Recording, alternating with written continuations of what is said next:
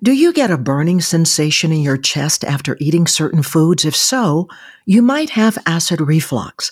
We welcome Dr. Brian Hodgens, a minimally invasive surgeon, to explain what causes acid reflux and what we can do to control it.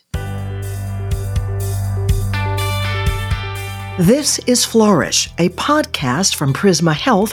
I'm Cheryl Martin. Dr. Hodgens, glad you're here to educate us on a problem that a lot of people experience. Thank you very much for having me, Cheryl. I'm happy to be here today, and I hope I can shed some light on a very common problem that a lot of people struggle with. Sounds great. So, first, what is acid reflux? Acid reflux is a condition where stomach acid goes backwards through the gastrointestinal tract and back up into the esophagus.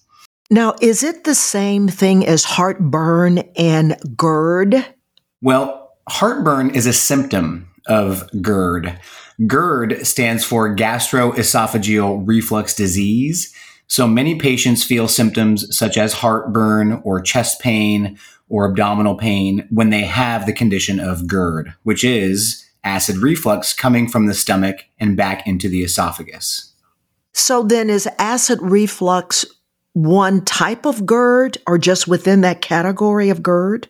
I would say GERD is kind of the technical jargon for acid reflux. There can be different kind of types of GERD or there are other kinds of reflux. Another one is called LPR, which is also called laryngopharyngeal reflux essentially describing reflux coming up to a higher level of the esophagus, closer to the throat. Doctor, talk more about just the whole category of symptoms then for acid reflux. The typical acid reflux symptoms are probably described as heartburn, regurgitation, chest pain, sometimes feeling like things are coming back up into your mouth when you lay down at night.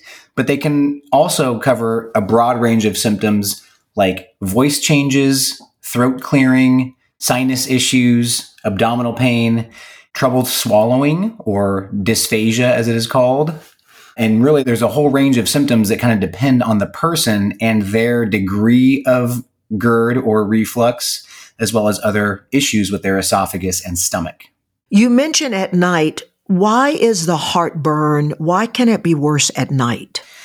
There's a couple different ways that GERD becomes pathologic. So, just to back up a second, everybody has some degree of reflux of stomach contents back into their esophagus.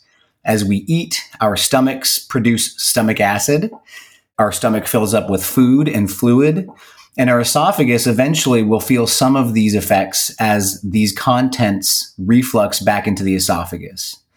Now, in a normal person, having a small degree of reflux, especially after meals, would be considered normal. In other patients, sometimes there's more reflux of these contents, or they linger in the esophagus for longer periods of time, which can give patients these symptoms. At nighttime, oftentimes patients with a loose sphincter at the bottom of their esophagus or an anatomic abnormality called a hiatal hernia will feel more reflux or regurgitation because there is not a normal barrier between the stomach and the esophagus. When we lay down, gravity is no longer pulling these contents towards the stomach and small intestine, but it is allowing them to reflux back into the esophagus. So, what lifestyle changes can you make to prevent acid reflux? Well, there are quite a few. Number one, we usually try and encourage patients to limit some of their dietary intake that typically causes reflux. The most common foods would be spicy foods, tomato based foods, chocolate, red wine, typically all the things we like to have going into our stomach. We try and limit foods that may cause heartburn, and this is really patient specific. Some people get it with fruit, some people get it with chocolate, so we try and identify triggers for heartburn or reflux and limit those. Other lifestyle modifications include really trying to watch what you're eating, how much you're eating, and when you're eating. If you eat a big meal and then go lay down right away, you have a higher chance of having reflux. If you can eat a dinner a little bit earlier in the night before you're going to lay down, this can minimize symptoms. Also, sleeping with a couple pillows under your head so that you are somewhat upright can limit these symptoms as well. Finally, we do encourage patients to continue to eat well, exercise, and overall keep themselves at a healthy weight, as higher weight or a higher BMI can predispose people to having reflux as well. Those are some great lifestyle changes. Now, for others, what are some home remedies, if there are, for acid reflux? For example, does apple cider vinegar work? You know, again, everything is very patient specific. I have heard a lot of people come in with very different home remedies that work for them that don't always work for everybody else. Typically, reflux is treated with medications. The most common medication that is typically prescribed is called a proton pump inhibitor. It goes by the generic names of omeprazole or pantoprazole, the brand names of Nexium or Prilosec. These medications help to reduce the amount of stomach acid that is produced so that when things do come back up into the esophagus, they are not acidic and they do not burn or they do not cause the symptoms that we typically associate with reflux. On top of that, I have had patients do well taking antihistamine medications such as Pepcid, alginate therapy, or other medications such as Tums or Maalox, and even patients who think that baking soda helps them when they take it in small amounts with water. So, really, it's for the patient to try different things to see what works for them. Correct. Now, when would it be appropriate then to reach out to a doctor? Well, I think in general, when patients are having any symptoms, it's always a good idea to reach out to your primary care provider and have them kind of initiate what might need to be a workup or at least start medical therapy to see if this can help their symptoms. There are many other organs in the area of the esophagus and the stomach. So sometimes the pain or the heartburn or the indigestion sensation can be caused by other organs. So I do think anytime patients are feeling these symptoms and they are uncomfortable and it is impacting their quality of life, it is a good idea to check with your primary care provider and see if something needs to be done. Now, you mentioned products like Prilosec and Nexium. Is it safe to take these every day?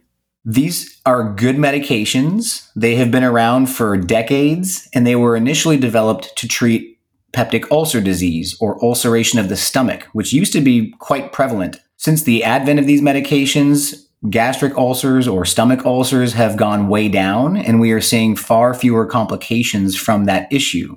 These medications do work well for GERD or reflux disease as well, and many patients take these on a daily basis for many years. There have been some recent studies that have correlated certain long term side effects of these medications, such as osteoporosis or kidney disease or dementia.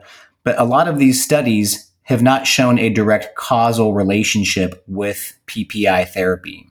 With that being said, some patients don't tolerate the medications. Some of these associations may cause some of these issues down the road.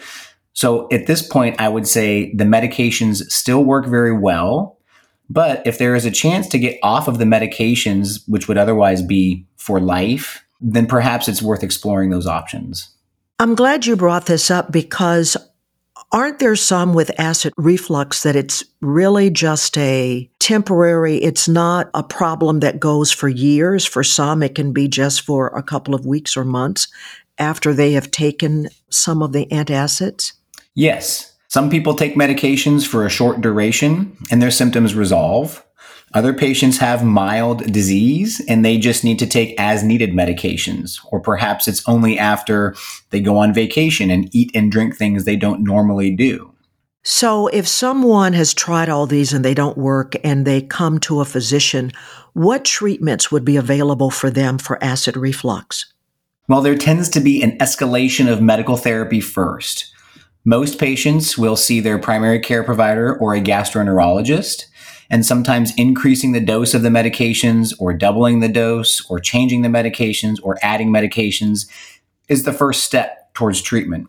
Once we have maxed out these medications or patients continue to have symptoms that are impacting their quality of life, then it typically moves on towards a workup where we really get a better look at the esophagus and the stomach. And this can include upper endoscopy, or imaging studies or acid testing of the esophagus, which gives us a better idea of what is actually going on between the esophagus and the stomach. These workups are typically done by gastroenterologists and also surgeons at some places. Anything else you'd like to add, Dr. Hodgens? I would like to say that this is a very common disease. Medications do work very well for a large majority of patients, and I do think they are safe to take. But there are a subset of patients who have other issues that require more intervention.